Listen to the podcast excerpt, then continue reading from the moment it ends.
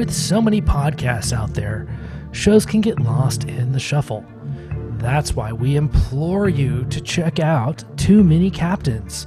You can find us at a moviepodcast.com. Five unique takes on Hollywood movies and culture. Find us on Twitter at It's a Film Podcast. Check our intellectual deep dives into theatrical films. Find us on Instagram at Too Many Captains Productions. Unique takes on soundtracks. Find us on Facebook at facebook.com slash too many captains productions. Find us at a moviepodcast.com on Spotify, Apple Podcasts, and Google Play. And now, here comes a new episode of Collateral Cinema. Tonight on the Director's Cut, we go into the world of Stone Gremlin Productions with our top five favorite Cinema Snob episodes and a random DVD review of the Troma classic Blood Sucking Freaks. So stick around, the show starts right now.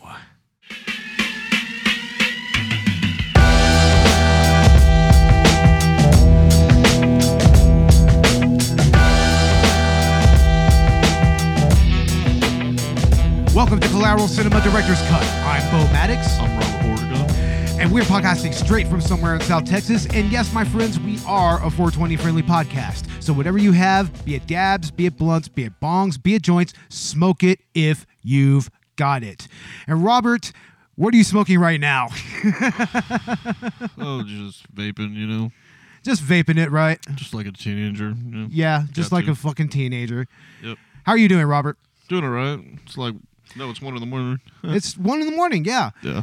Yeah, it's it's usually this late whenever we podcast. I mean, because we're just night owls. So I Yeah. mean, fuck it, right? We don't have work, so Yeah, I don't have to work in the morning, so I mean, I guess we can go ahead and I definitely don't have to work. So yeah.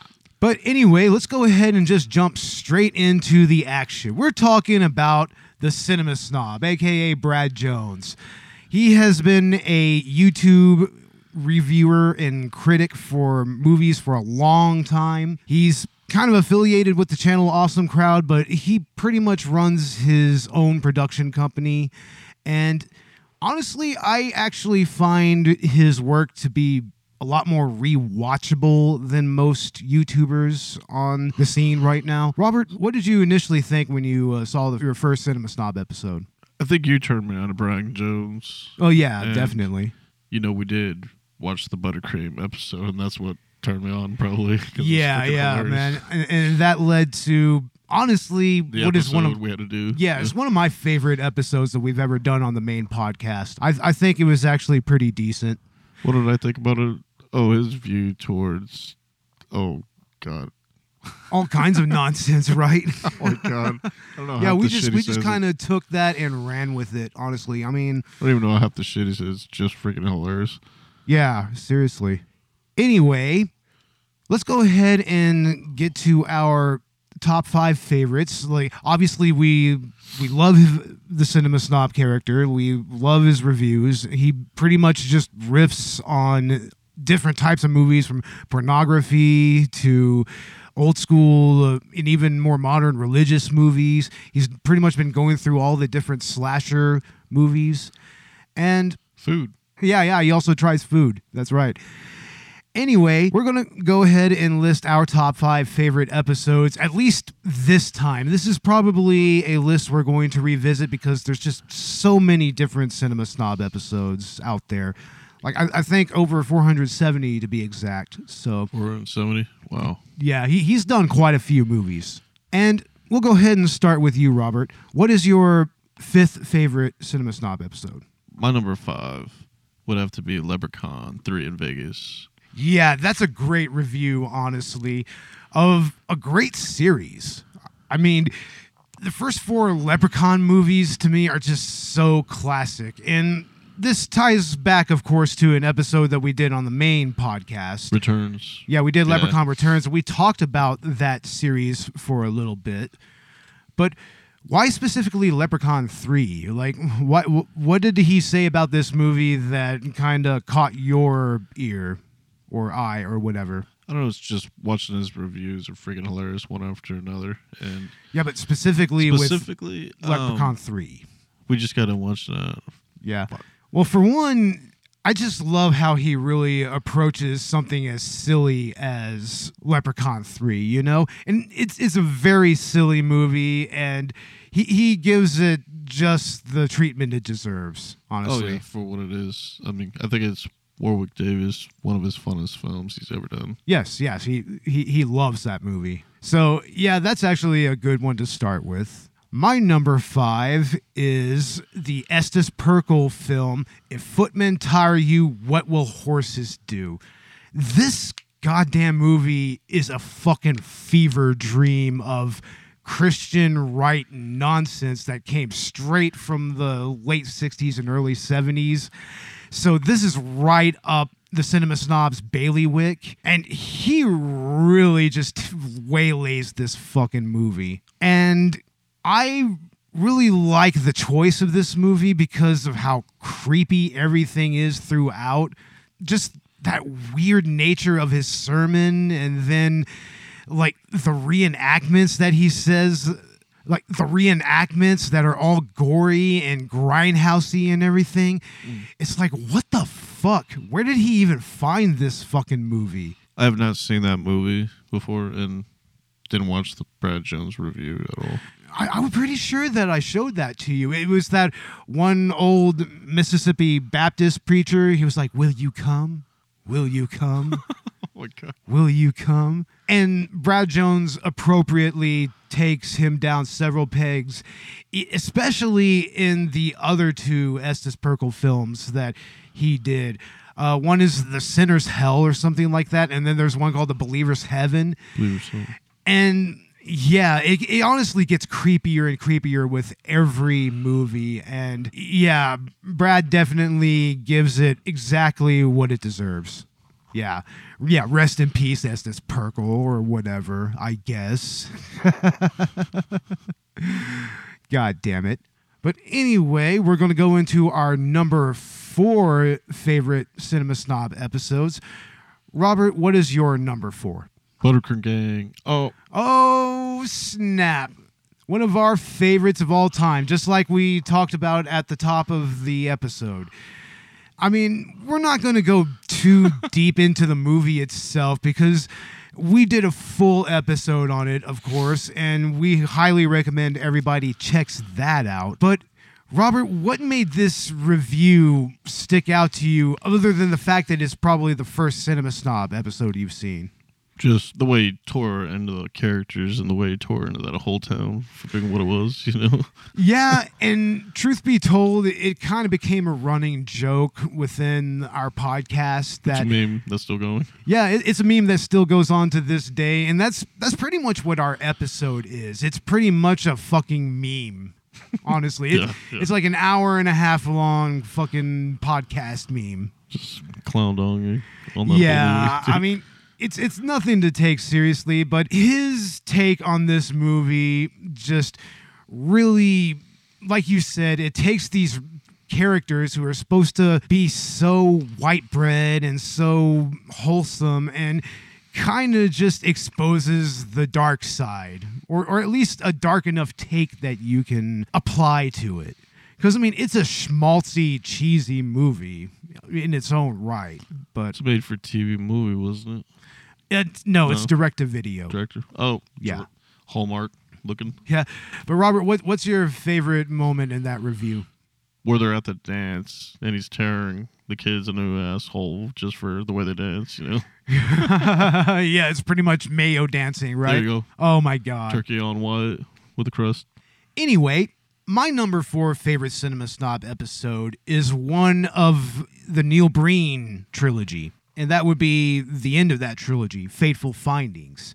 And oh my mm. God, that movie is a clusterfuck of just nonsense, man.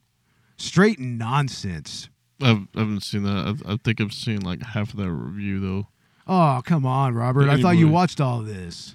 All of it? No, I watched all mine, not all yours. Damn it. Should have put on some of yours I tried to, Robert, but because we were still watching all mine.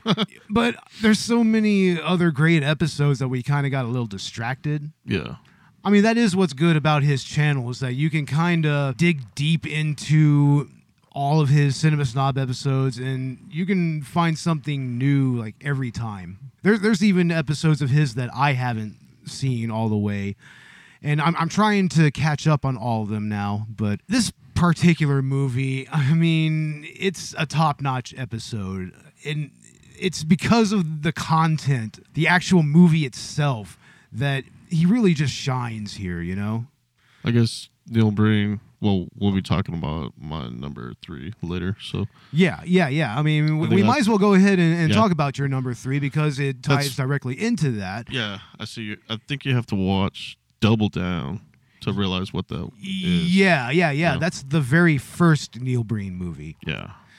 and that one is hilarious just because of his uh, his riffs on all the skulls that are just randomly out on the highway for some reason. That's hilarious. That's like dumping dead bodies off the side of the road. Was that the desert? yeah, it's because apparently he's like some type of assassin. He assassinates white collar criminals or some such nonsense. And and he's he's carrying around all those broken laptops and man he tears into that constantly because the the laptops are in the movie constantly. They're hidden in the desert, and he's got the two satellites out of the car. And Brad's just all like, that computer doesn't work because it was hidden out in the fucking desert. Yeah. I mean, it's it's a hilarious episode because it's just such a mystifying movie. And all three of the Neil Breen movies that he has done so far, and, I believe that there's another Neil Breen movie out there that it needs to be an episode soon. I mean, I don't know if Brad's listening to this, but yeah,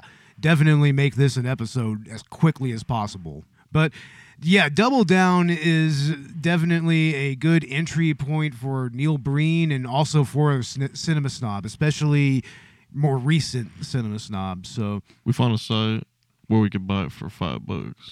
yeah, I think we should do that. We should, although in some way I kind of want to go ahead and buy it from Neil Breen just to mm-hmm. kind of give him that support, you know? Yeah, exactly. Because, I mean, there's no telling whether or not he's getting any type of royalties or anything from any of those DVDs. So, It'll be like watching the room again. yeah, yeah, yeah. It's, it's like you, you give Yeah. you get the room through Tommy Wiseau. You should get any of these movies through Neil Breen. It, it's only fair, I think. Signed autograph, maybe. Be great. I don't know if he does that. He might, but I, I'm not entirely sure. Yeah. Anyway, we need to get that movie so we can binge it.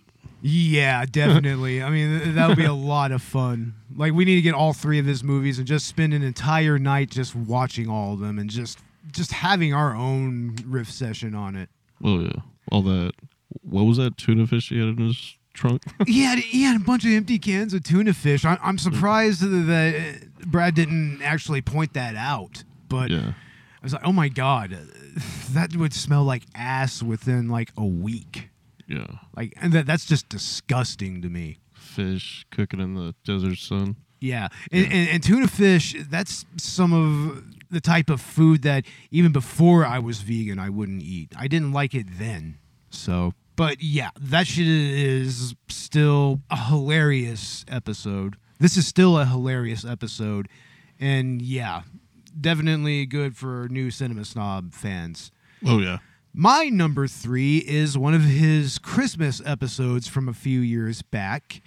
And oh my god, this is another batshit piece of insanity. And I know that showed. I showed it to you. That was like the uh, two days ago, I think. Yeah, and that would be Miss Velma's most incredibly magnificent Christmas week. This is some weird public access fucking nightmare of Christmas and In patriot- America. Yeah, Christmas in America. There's American Christmas, America style. oh man, it, it's this weird and just nightmarish parade of Christian right nonsense and weird production values and th- th- this host who is less charismatic than she really thinks she is. Honestly, it's like I mean I- I'm sorry, Miss Velma. I know you're not. uh, On this mortal coil anymore, but all that staging and costuming and everything cannot be a stand in for charisma. That's just what that is. And this is I, I- I'm I'm feeling to find words to describe it, but the way that Brad put it, I mean, he described the insanity perfectly. Uh, Robert, what did you think when you saw this? What type of white bread trash am I watching here? Yeah, what the fuck are we watching here? Like, you know, what, what is this shit? and and it's a it's a VHS rip, and I think there's a point where the tape runs out at the end. It's not even the complete program, but there's like a scene where she fires a gun. Like supposedly a live gun with live ammo on Oh, yeah. stage, just randomly at the stage background, and then she plays a fucking hand organ. And oh my god, I mean, at the beginning of the episode, uh, Brad, as the cinema snob, he says, I know that it's not Thanksgiving yet, but I'm bringing out the Christmas episodes early because you have to see this. This is batshit insanity. Yeah, if you check out the episode, you'll see what I mean.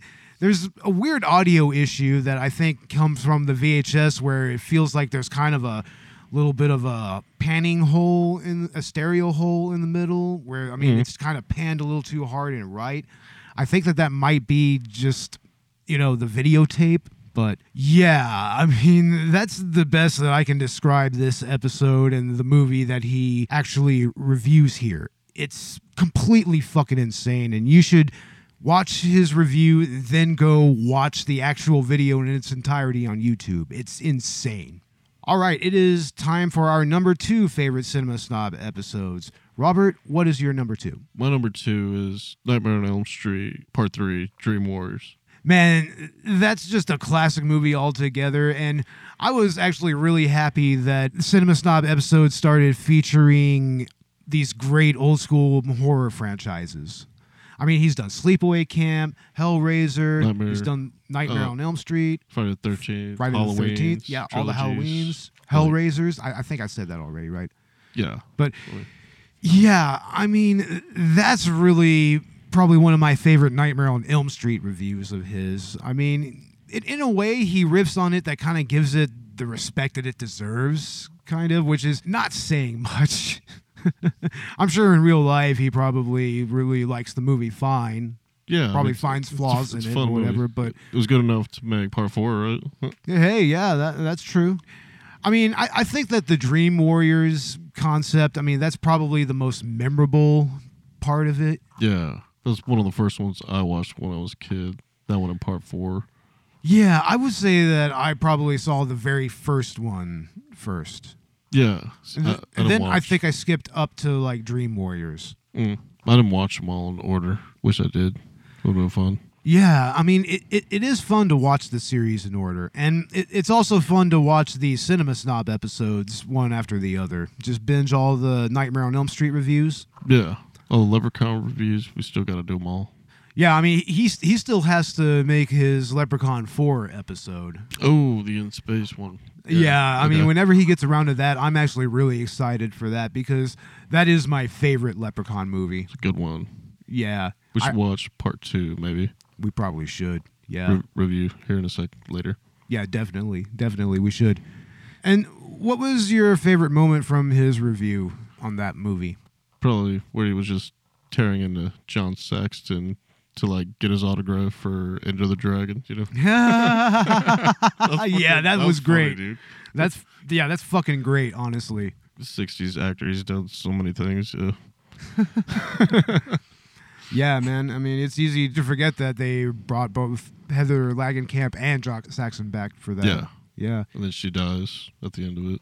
They both die. Yeah, they do. Yeah, I mean uh, that whole family is officially wiped out now. So And then Brad Jones. I think he's the only one that notices like where's Nancy's father at because he died too. Should be buried next to him, right? yeah, exactly. So he cracks on that.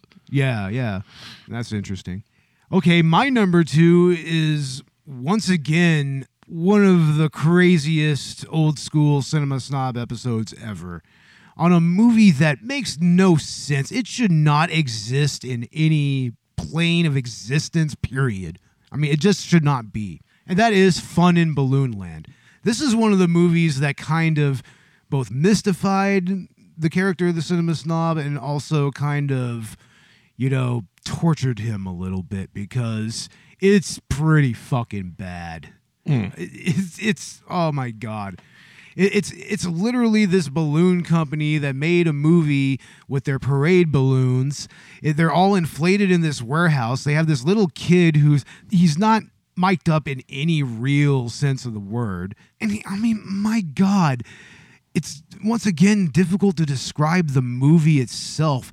And it, it starts off like this fantasyland type scenario, and then it ends up just being footage of a parade with all this company's balloons in it, and this really, really batshit insane fucking color commentator, this woman who is just saying all this creepy shit about these balloons. I mean, it's supposed to be fun and, you know, for kids and everything, but no, it's fucking nightmarish. And the cinema snob is just fucking gone on, on so many levels uh, on, throughout this episode.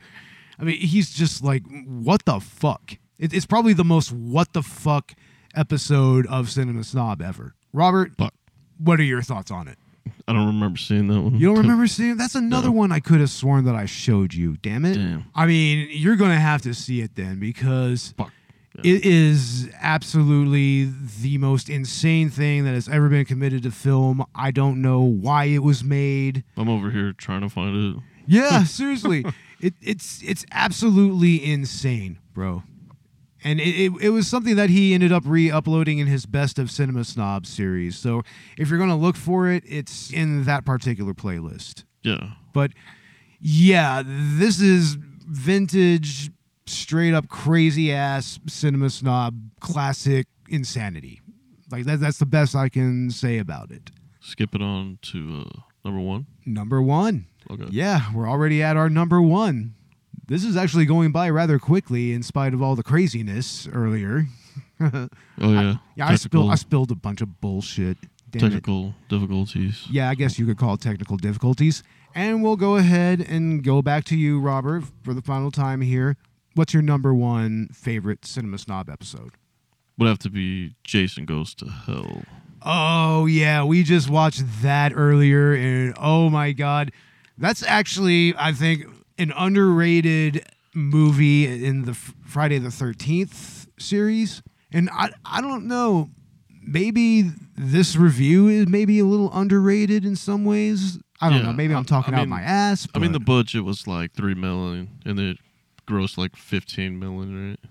I mean, it did good. it, it did well, and it kind of set up the framework for Jason Blum later on. You know, Mm. like making cheap horror films and then just bringing in huge amounts of profit. Bring it in the nineties. We got to do it. Yeah.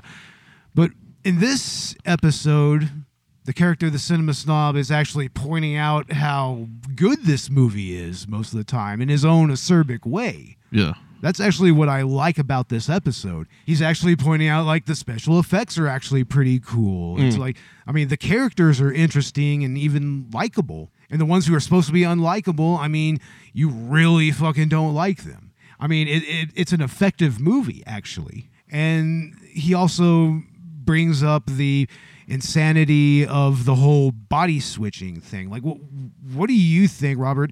That's I think that's what makes the movie itself a classic is that it's just so different from all the other Friday the 13th movies. Yeah. It's like a supernatural parasite or something from hell.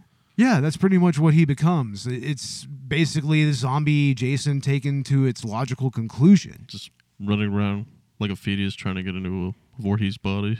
Yeah, yeah, he has to be in, a Voorhees body in order to truly resurrect or something like that. exactly. And It only takes another Voorhees to kill him. Yeah. With that special dagger. Remember that? Oh yeah. Now, what do you think of the cinema snob parts of this episode? Oh, I think it's funny in the beginning where they, where he clowns uh, like Jason for being dead and Kane Hodder's like standing right in the corner. Oh, that's the best. He's he's like, he's, he's not dead. He's right there. yeah, he's constantly pointing out Kane Hodder and shit. It's like there he is. He's right there. Yeah, that that's definitely an awesome part of the review. Yeah, that's a great episode as well. And I, honestly, I can't wait to watch it again. Well, I mean, I think I brought up the rewatchability of Cinema Snob episodes, and this episode is very much why. And my number one is also why I kind of believe that about Cinema Snob. And it's the movie Old Fashioned. I think I have shown this movie to you. It's a it's that religious movie that's it's like a romantic Oh comedy. god. Yeah. And, and and the dude is such a fucking massive creepy dick. It's like a tool. But really. somehow this woman is falling in love with him and how? How? Why? What? he, he he's he's known as old fashioned because I mean he, he won't be in the same room with another woman, which is creepy as fuck. He can't be in her house. Can't like be in her house. having dinner. I mean, he, he was once like a Girls Gone Wild type uh, producer. I mean, that's pretty much the series that he made. He made like a Girls Gone Wild type of situation, which is that footage of that in this movie is creepy as fuck. I mean, th- there's so many things I could list from this movie that just irks me to no end and actually angers me. This is a cinema snob episode that actually angers me because he's angry throughout the whole episode. Yeah. I mean, he's pissed at this movie because its message it's wrong. It its oh, its tone is wrong. Everything about it is just off. I mean, and at the very end of this episode, and I mean, it's my favorite part of the episode. I mean, might as well get that out of the way. Is when he's just like, "Fuck this movie," and fucking its how-to guide on how to live alone and die alone Oh man. like I mean, that is like the nail in the coffin for that fucking movie. I don't even know why this movie should exist. And Brad, as the cinema snob, man, you really fucking tore this movie down where it needed to be. I mean, shit. It, it- I'm, I'm actually getting angry myself thinking about this movie. Robert, do you remember this shit? Yeah, I do. What do, what do you think, man? I mean, I, I'm starting to steam a little bit now. I think his message is, is pretty funny and it's pretty straightforward.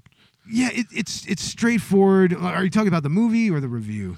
His review toward towards the message it, it's trying to send Yeah, to its oh my, viewers. yeah. He, know? he he attacks it constantly, and it's because of just the way that the movie is written, more or less. I mean, that that's really what the ultimate slap in the face from this movie is. Is its writing is atrocious, and it's pedantic, and it's preachy, and its message is just not something that people should take heed. It's like seven heaven bullshit. know? It's I think it's worse than Seventh It's worse. Heaven. It's a lot worse. Seventh Heaven at least had some credibility, at least before the dad turned out to be a fucking creepler, yeah. the, the actor in real life. But this has no credibility at all as a movie, at all. And in the cinema snob, I mean, it's my favorite episode. He he completely tears it down.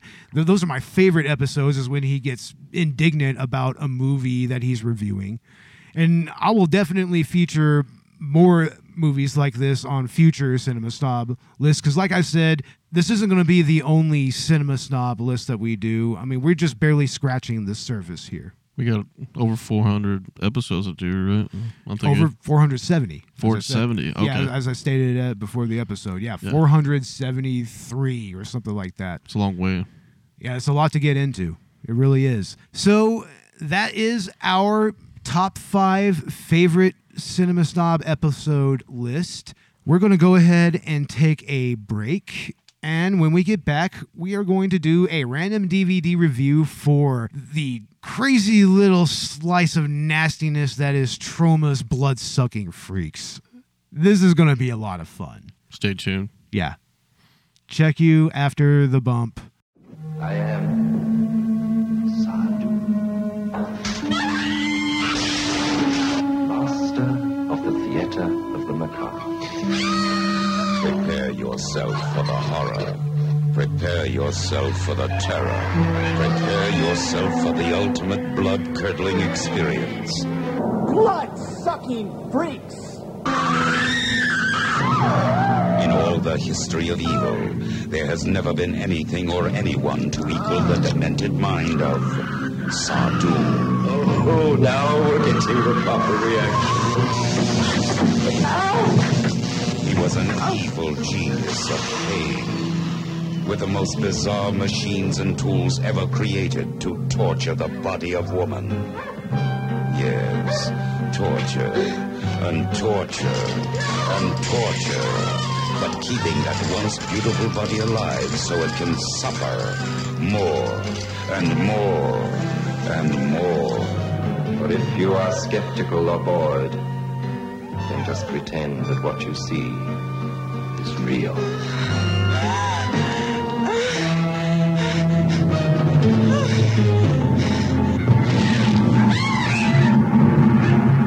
Possessed by his evil, the tortured become the torturers.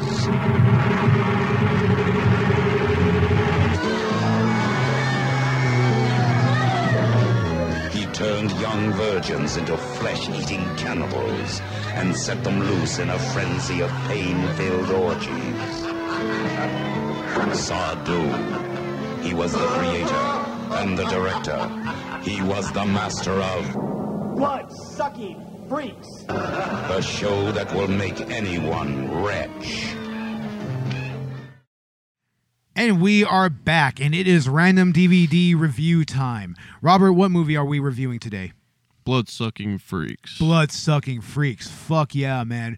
This is a great piece of exploitation cinema, honestly. It's very rough around the edges. I mean, it's not like there's any superlative cinematography to speak of here, but what this movie lacks in like panache or whatever, it makes up for in just straight up outrageousness, right? Yeah. Robert, I showed this movie to you not too long ago, like maybe about a year ago. What were what were your first initial thoughts when watching this movie, and what what really stood out for you here? I mean, Part of the beginning where you a vice grip that lady's hand right to the table. Yeah, it kind of just goes straight into the craziness, you know. Like first, it starts with that that girl being delivered in that crate, Mm. and Ralphus, who we will talk about here in a little bit because Ralphus is amazing. I mean, Ralphus just pretty much like with a chain just raises this chick out of this crate, and it pretty much immediately sets the story in motion and it goes right into the stage play where all this torture is going on and pe- people think that it's fake torture this is like grand guignol style theater or something like that Like a magic show. yeah, pretty much like a really gory magic show. But in reality, these women are actually being tortured on stage. They're killing them. They're pulling their eyeballs out, eating them. Straight up, yeah, yeah. There's a, there's a scene where Ralph is just straight up cooking some eyeballs, and it is very gross looking because they're obviously real like cow eyeballs. uh, You know. Yeah, th- I think that's real. Yeah. Yeah, that that pisses me off in so many ways. You know, we all know why. But man, Ralphus is just the best here, man, isn't he? Oh yeah, he's a treasure. Yeah, he is so joyous throughout every scene that he's in. I mean, he he does this weird little dance every time that he has like a victory or whatever. And I mean, he does some pretty reprehensible things, of course. I mean, this is a pretty disturbing movie. I'll, I'll go ahead and say this. This is on the Horrible Reviews top 100 most disturbing movies. And that's actually where it's not where I first like heard of this movie before, but it's where I first got fully acquainted with it, right? Mm. And I don't know, man. I mean, the the violence and the gore in this movie, it it's actually not half bad for its time. 1976. Yeah, for mid 70s grindhouse gore, I mean, I've actually seen worse in some Italian movies or some other Euro schlock films Hmm. or whatever. I mean, what would you compare the gore in this movie too. I don't think it's half bad. I think it's sort of like Drive-In Movie Massacre or Drive-In Massacre, right? Yeah, Drive-In Massacre. Yeah. Man, that movie is kind of boring, It honestly. is. It gets boring waiting for Yeah. the kills to happen. You know. and I wouldn't say that this movie is boring. No, it's not. there's always some new kind of piece of outrageousness just around the corner in this movie. Like for instance, there's the whole S&M bondage angle. It's everywhere, all over the place. Yeah, completely. I mean, Guillotines. there's so many different fucked up fetishes being portrayed in this movie. I mean, no kink shaming or anything, but I mean, there's women being used as furniture. I mean, there's like torture racks. I mean, electrocution. I mean, as you said, the the vice grips Mm. at the beginning of the movie. I mean, What about the wishbone? He's set the y- yeah, yeah, yeah. The wishbone scene. Oh like lord. Two come alongs, one to each leg. like you see Sardu, the, the, main antagonist of the movie, being flogged by his uh, henchwomen. I mean, you see a woman's ass being used as a dartboard. Not fun. No. You see a cage full of feral, naked cannibal women that I guess Sardu has been keeping as slaves or something to, to guard his money. I mean, it's like what else is in this movie, man? I mean, there there's a there's a ballerina that kicks a guy to death. There's a cock sandwich at the fucking oh my end. god. Yeah. Oh man, it's like I cock could sit here and just keep listing scene after scene after scene. There's so much craziness in this movie, and it does come off kind of mean spirited in many ways, but I have fun watching this movie. Like, not because I get off on any of it, because it's just so fucking ridiculous. It's a level of ridiculousness that I don't feel you really see in these types of movies anymore. Not at all. Like, like maybe, I mean, it's appropriate that it's on Troma because maybe on Troma you will see that. That's probably the one place where you will see craziness like this. And they are pretty much the only company that could release this. That's a good thing. Yeah. But when Troma released it, they sent it to the MPAA. They paid uh, for a rating. They got an R rating. They cut like a good 40 minutes of footage or something like that from this movie. And then when it was re released, I mean, I don't really remember if it said that Troma released this initially, but we'll just go with that right now. Yeah. yeah. But when, when it was released with the R rating, they actually put the footage that they cut right back into the movie. It was basically uncut in all its glory, the way that it's seen on its DVD release. And that caused a little fervor with the MPAA. They actually sued them for it. They sued the filmmakers for this shit. Sucks. It sucks, and I mean the MPAA is a is kind of a crock of shit in its own right. I mean that that's a whole nother episode altogether. But yeah, I mean it that's an interesting part of its history, and I guess we'll go ahead and start wrapping it up now. Robert, what are your final thoughts on this movie, and what really stood out to you the most here? Probably the second vice script scene with the the chick where he saws her hand off and then he pulls out Ralphus pulls out her eyeball Yeah. right in front of everybody. Yeah, that that just completely just set the standard for every single torture scene after that. Yeah. After that it's like what's gonna happen? This is like really crazy shit. Honestly, when I saw that first stage play at the beginning of the movie, I knew that this film was going to be something special, so to speak. Oh man. it's like a carnival act. They just take it on the road. That'd be funny. Yeah. What would you rate this movie, Robert? It being a Troma film, which we all know and love, wish to see more. There's hundreds of Troma films we haven't tapped into really. Yeah. Yeah. But I would rate this a 3.5 or a 4. Probably a 4. Probably a 4. Yeah. I'm going to go with the 3.5 rating. 3.5. Yeah. I mean, by no means is this a particularly spectacular movie in any way. I mean, it, it is kind of shitty, but Mm. it's that special kind of shitty that is just fun to watch.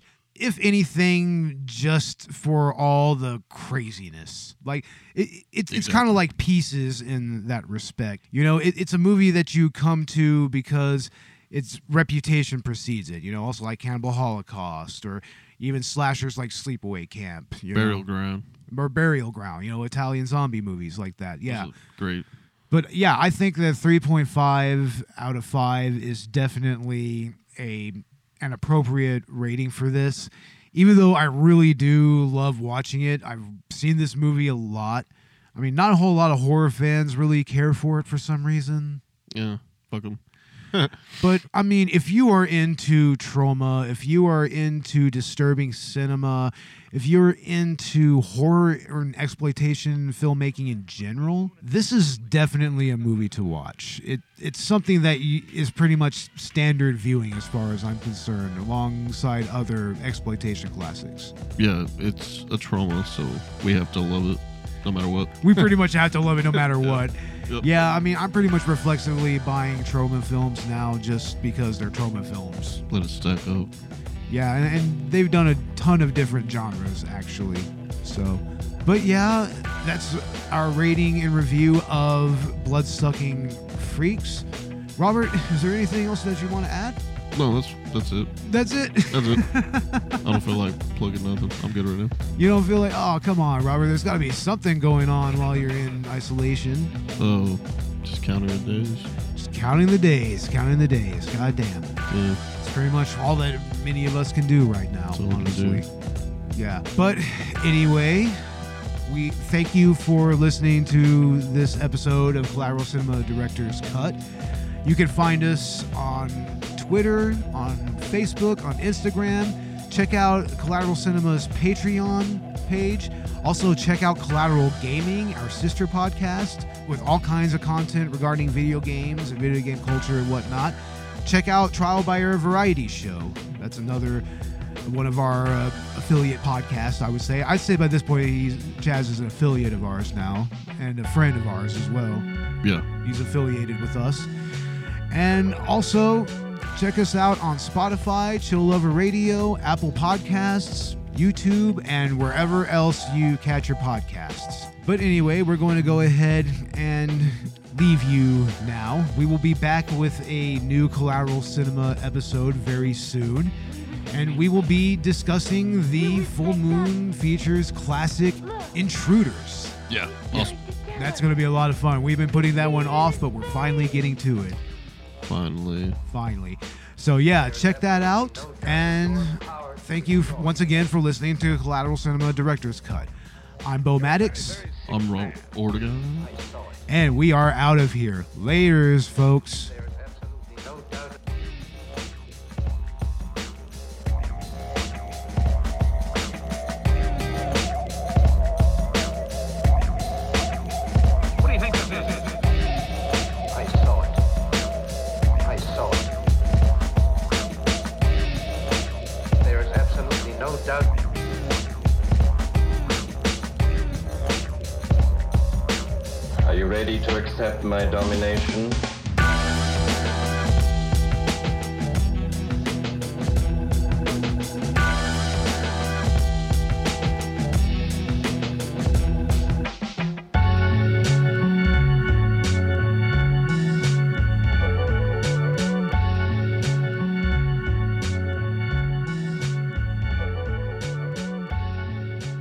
Cinema is an L Company production. All music and movie clips are owned by the respective creators and are used for educational purposes only. Please don't sue us. We're poor.